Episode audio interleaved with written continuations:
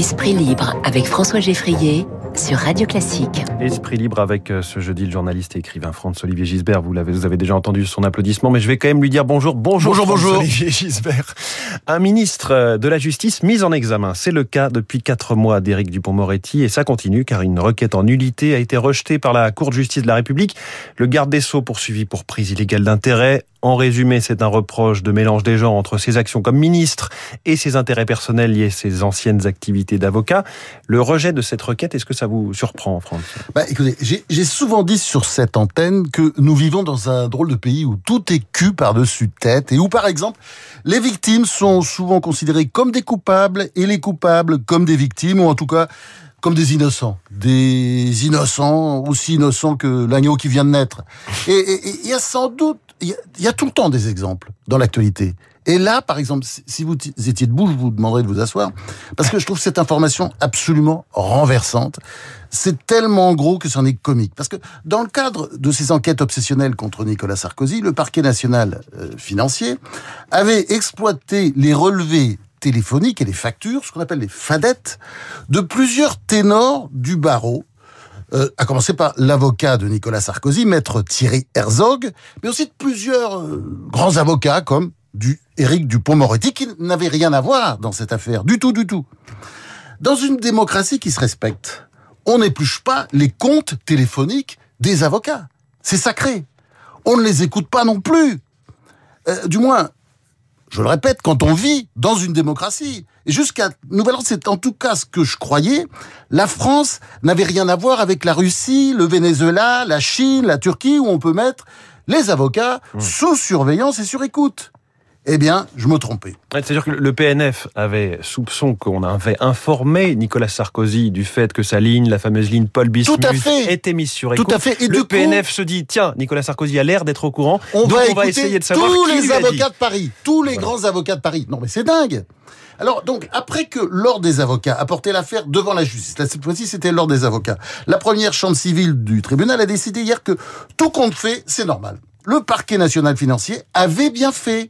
L'avocat de l'État, d'ailleurs, était très satisfait. Hein. Il, a dit qu'il n'y avait pas eu, je cite, des fautes lourdes. Ce qui laisse donc entendre qu'il y a peut-être eu des fautes vénielles, légères. Mais bon, passons. Circuler, il n'y a rien à voir. La justice a mis un mouchoir sur ce scandale. Le parquet national financier est donc blanc comme neige. Attendez, alors maintenant, l'histoire n'est pas finie. Parce que le même jour, comme vous le disiez tout à l'heure, les magistrats euh, ont dû se donner le mot d'ailleurs. La Cour de justice de la République a refusé d'annuler la mise en examen du garde des Sceaux euh, pour prise illégale d'intérêt, comme vous le racontiez. Parce qu'il aurait profité de sa fonction de ministre pour régler ses comptes, alors que rien, rien, rien malgré les perquisitions et tout le reste, ne permet de l'établir. Donc, vous avez compris, la morale de l'histoire, elle est juste hallucinante et poursuivi Éric Dupont-Moretti, espionné sans raison par des magistrats dans le cadre d'une affaire qui ne le concernait pas. C'est lui c'est lui qui est aujourd'hui face à la justice. Voilà, c'est l'histoire du type, si vous voulez, qui se fait voler son portefeuille et qui se retrouve en prison avant de payer euh, des dommages et intérêts aux voleurs. Bon, ça va. Alors, moi, je trouve c'est très intéressant parce que ivre de leur pouvoir, ces juges politiques, ce n'est qu'une fraction de la justice, on ne le dira jamais assez, mais ces juges politiques se permettent tout. C'est même à ça qu'on les reconnaît. D'ici à ce que la justice demande la pose d'un bracelet électronique, par exemple, sur les chevilles d'Éric Dupont-Moretti ou de Nicolas Sarkozy, mais dans quel pays vit-on? Ça remet aussi sans doute la, question de la suppression de la Cour de justice de la République sur la table. Et en même temps, c'est toujours Et peut-être aussi du parquet national financier. Qu'est-ce qu'on va faire? Visiblement, c'est une organisation politique. Le parquet national financier, on le rappelle qu'il a été mis en place après l'affaire François Hollande, après l'affaire Cahuzac. Bon, il y avait peut-être un besoin aussi oui, de il y avait quelque un chose. Besoin, oui, mais, oui, mais peut-être qu'on aurait pu le faire autrement. Bon, et la Cour de justice de la République, difficile aussi de dire qu'on va la supprimer au moment où elle met en cause un ministre. Oui, mais il faut certainement réformer. Ça, c'est, on, on attend ça en tout cas du prochain pouvoir. Il faut réformer il faut réformer cette justice-là. Alors François-Olivier Gisbert, voici un, sujet qui a fait réagir toute la classe politique. David Abiker en parlait, Guillaume Tabar aussi. Une certaine unanimité, même si on n'a pas entendu les insoumis, c'est cette campagne de communication du Conseil de l'Europe contre les discriminations, cette image d'une jeune femme avec un hijab, le foulard islamique qui couvre la tête mais pas le visage. La beauté est dans la diversité comme la liberté est dans le hijab. C'est la phrase qui était écrite. Que dites-vous de cette polémique et de, voilà, de ce qui avait été euh, décidé? Bah, C'est dingue. Et ça fait plus aucun doute. Il y a des gens au Conseil de l'Europe et à l'Union européenne qui travaillent pour Éric Zemmour, qui sont même payés par Éric Zemmour, à moins qu'ils soient totalement tarés ce qui est possible aussi, ce que j'aurais tendance à croire, la débilité de la bureaucratie européenne donnant souvent une idée de l'infini. De quoi s'agit-il hein? Donc d'une campagne euh, qui sera peut-être annulée en faveur du hijab, c'est-à-dire du voile islamique, comme David Abiker vient nous en parler. Et je pense que il faut apporter la joie. Je cite. Il faut donc accepter le hijab. Je crois que c'est un slogan absolument consternant, mais c'est le slogan de cette campagne. C'est bien, c'est tendance, que voulez-vous? Mais enfin, voilà, mesdames, messieurs, euh, David le disait tout à l'heure, à quoi sert votre argent? Bah oui, ce sont les contribuables européens qui sont censés payer pour ça. C'est pas le Qatar ou, la Turquie. Tout ça, bien sûr, se passe dans le cadre d'une action savamment orchestrée par les frères musulmans, hmm. des islamistes qu'on peut qualifier de totalitaires. Et les autres religions? Ben, ils peuvent toujours se brosser, si vous me permettez l'expression. Les catholiques, n'en parlons pas. Euh, euh, L'Europe euh, célèbre le voile, mais pas les croix. Vous n'y pensez pas, ce serait sacrilège. Quant aux juifs, mieux, vaut passer notre chemin. Toutes les statistiques officielles disent qu'il y a beaucoup plus d'actes antisémites que d'actes anti-musulmans. trois fois plus en France, pourtant chacun sait, il y a beaucoup plus de musulmans en France que de juifs, mais qu'importe. Il ne faudrait pas que le conformisme et la lâcheté deviennent les deux mamelles de l'Europe. Là, aujourd'hui, c'est clairement le cas. En entendant, il y a quelque chose qui cloche, donc, dans le royaume de l'Europe. Oh, pardon, j'ai parlé de cloche.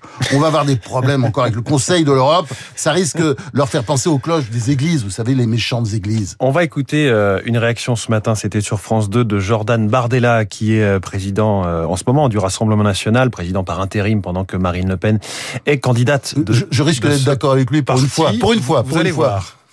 Nous sommes la seule civilisation au monde euh, à financer, à encourager sa propre disparition et à encourager la haine d'elle-même. Ça en dit long sur l'infiltration de l'idéologie islamiste à toutes les échelles de notre société. Ça va de nos banlieues islamisées jusqu'aux institutions européennes. Le voile n'est pas seulement un bout de tissu, c'est devenu aujourd'hui un, un bout de charia.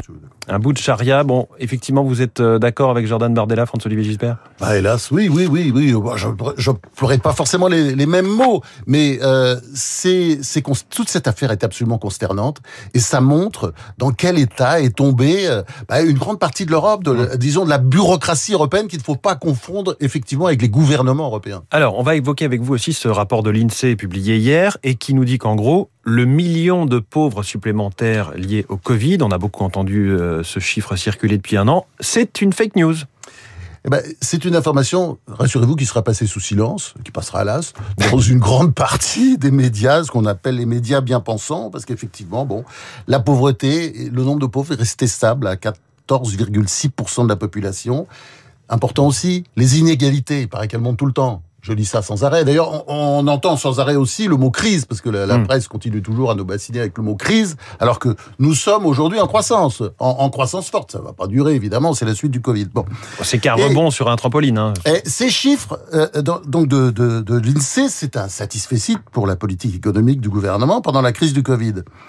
Mais sur ces questions, vous savez bien, notre pays a toujours du mal à sortir de l'idéologie. Et, ces chiffres, vous allez voir, je prends tous les paris, ne vont pas empêcher les pseudo-économistes à la Thomas Piketty ou les prophètes de l'apocalypse à la Jean-Luc Mélenchon de nous dire dans quelques temps, il y aura, oui, pendant quelques temps, ils vont se taire, quelques semaines peut-être, mais ça va reprendre très vite. Et donc de nous dire que la pauvreté augmente de manière considérable en France, parce que quand la réalité ne va, va pas dans leur sens, eh bien les idéologues changent la réalité. Voilà tout. Vous verrez donc euh, dans quelques temps, je dirais au début de l'année prochaine, l'année prochaine, on va nous redire voilà que euh, que il y a eu il y a un million de pauvres en plus. Non, non, c'est pas assez. Deux millions ou trois millions de pauvres en plus, même si les chiffres et les statistiques disent le contraire. François-Olivier Gisbert, il y a aussi ce, cette nouvelle mode de Bayeux. Bayeux, site historique gaulliste avec des discours notamment en 44 du général de Gaulle et Marine Le Pen qui va s'y rendre dans quelques jours, le 9 novembre. Ah oui, c'est la course au gaullisme. Le 18 juin, Éric Zemmour, vous vous souvenez, était allé euh, visiter la maison natale du général de Gaulle, 9 rue Princesse à Lille. À Lille. Ça, ça vaut la, ça vaut la peine, hein, ça, ça vaut la visite. Le 9 novembre, donc jour anniversaire de la mort du général de Gaulle, il y aura 51 ans. Euh, beaucoup de candidats de droite seront à colomber les deux, églises, deux églises sa retraite. Tandis que Marine Le Pen donc prononcera son discours de Bayeux en hommage à celui très important du général de Gaulle, vous savez, celui qu'il avait prononcé dans la même ville, à son retour de France le 14 juin 1944. Mmh. Ben, je vais vous dire, moi je connais déjà le vainqueur de la présidentielle. C'est qui? Le général de Gaulle. Eh ben oui, c'est le général de Gaulle.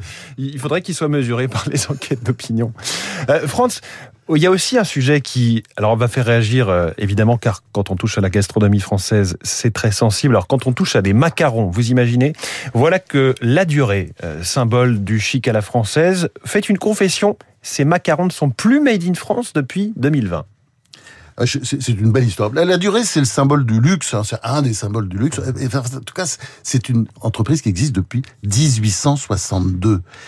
Et euh, je pense que c'est typiquement une histoire dont on peut pas sortir si euh, on fait juste, comme on va avoir, euh, comme on va l'entendre, Mm. des condamnations morales. Euh, je pense qu'il faut essayer de savoir pourquoi, malgré les exonérations fiscales dont la durée bénéficie en, en Suisse, pourquoi la durée a décidé de fabriquer ces macarons ailleurs qu'en France Et je pense que c'est un problème qui peut se régler. Et je pense que des problèmes comme ça, il faut essayer de les régler d'une manière ou d'une autre. Sinon, un jour, vous verrez, on finira par nous livrer en France, par Amazon, bien sûr, multinationale, des camemberts fabriqués en Tunisie ou au Chili. Alors, euh, vous savez le, le, le fin mot de l'histoire, ils sont fabriqués en Suisse, dans quelle ville? À Gruyère. Ouais, absolument. C'est quand même génial. Alors, on parlait de De Gaulle il y a un instant, euh, François-Olivier Gisbert. C'est aujourd'hui que paraît votre tout dernier livre. De Gaulle est en photo sur la couverture. Le livre est intitulé Le Sursaut. C'est le tome 1 de votre Histoire intime de la Ve République. C'est chez Gallimard. Vous nous en dites un, un- un petit mot? Oui, bah, c'est un, euh, un éditeur, euh, euh, qui est historien aussi, euh, universitaire, Rana Lévy, qui est venu me voir un jour et qui m'a dit, vous devriez faire ça, parce que vous avez connu tous tous les présidents, sauf De Gaulle, j'ai dit tout de Oui. suite. Et euh, donc c'est un travail absolument colossal. Je me suis attelé, j'ai commencé. Ça c'est le premier tome. Il y a un deuxième tome qui sortira l'année prochaine, le troisième un peu plus tard. Et c'est histoire intime de la Ve République. Ça veut dire c'est vu à travers mon, mon regard, le regard des autres, le regard de la presse à l'époque. Et puis et puis j'essaie de, de raconter l'histoire. Et là, je me suis évidemment dans ce premier tome attaché à l'histoire de De Gaulle. Et c'est d'une actualité folle évidemment par rapport à ce qui se passe aujourd'hui, puisque De Gaulle il arrive en 1958 au pouvoir. La France est par terre. Il la redresse j'ai envie de dire en quelques semaines, enfin c'est plutôt en quelques mois, mais très très vite, Sursaut Euh, politique, ouais, industriel, sursaut politique, moral. très euh, très vite, dans tous les sens, dans tous les sens, en déléguant d'ailleurs énormément. C'est une leçon pour pour euh, nos dirigeants actuels, par exemple. C'est quelqu'un qui sait déléguer, qui délègue énormément. Ça va tellement loin. La Constitution, elle est presque faite en un mois. La Constitution de la Ve République. Vous voyez la vitesse, a- avec beaucoup beaucoup de concertation. C'est-à-dire avec, euh, d'ailleurs, Pierre Plimelin qui était à l'époque démocrate chrétien, euh, le chef des démocrates chrétiens, euh, euh, Guy Mollet qui était le, le patron des socialistes. Euh, ils ont été très associés à cette nouvelle Constitution. Elle est quand même faite pratiquement en un mois, ou disons un petit peu plus. Enfin, c'est très rapide, adoptée,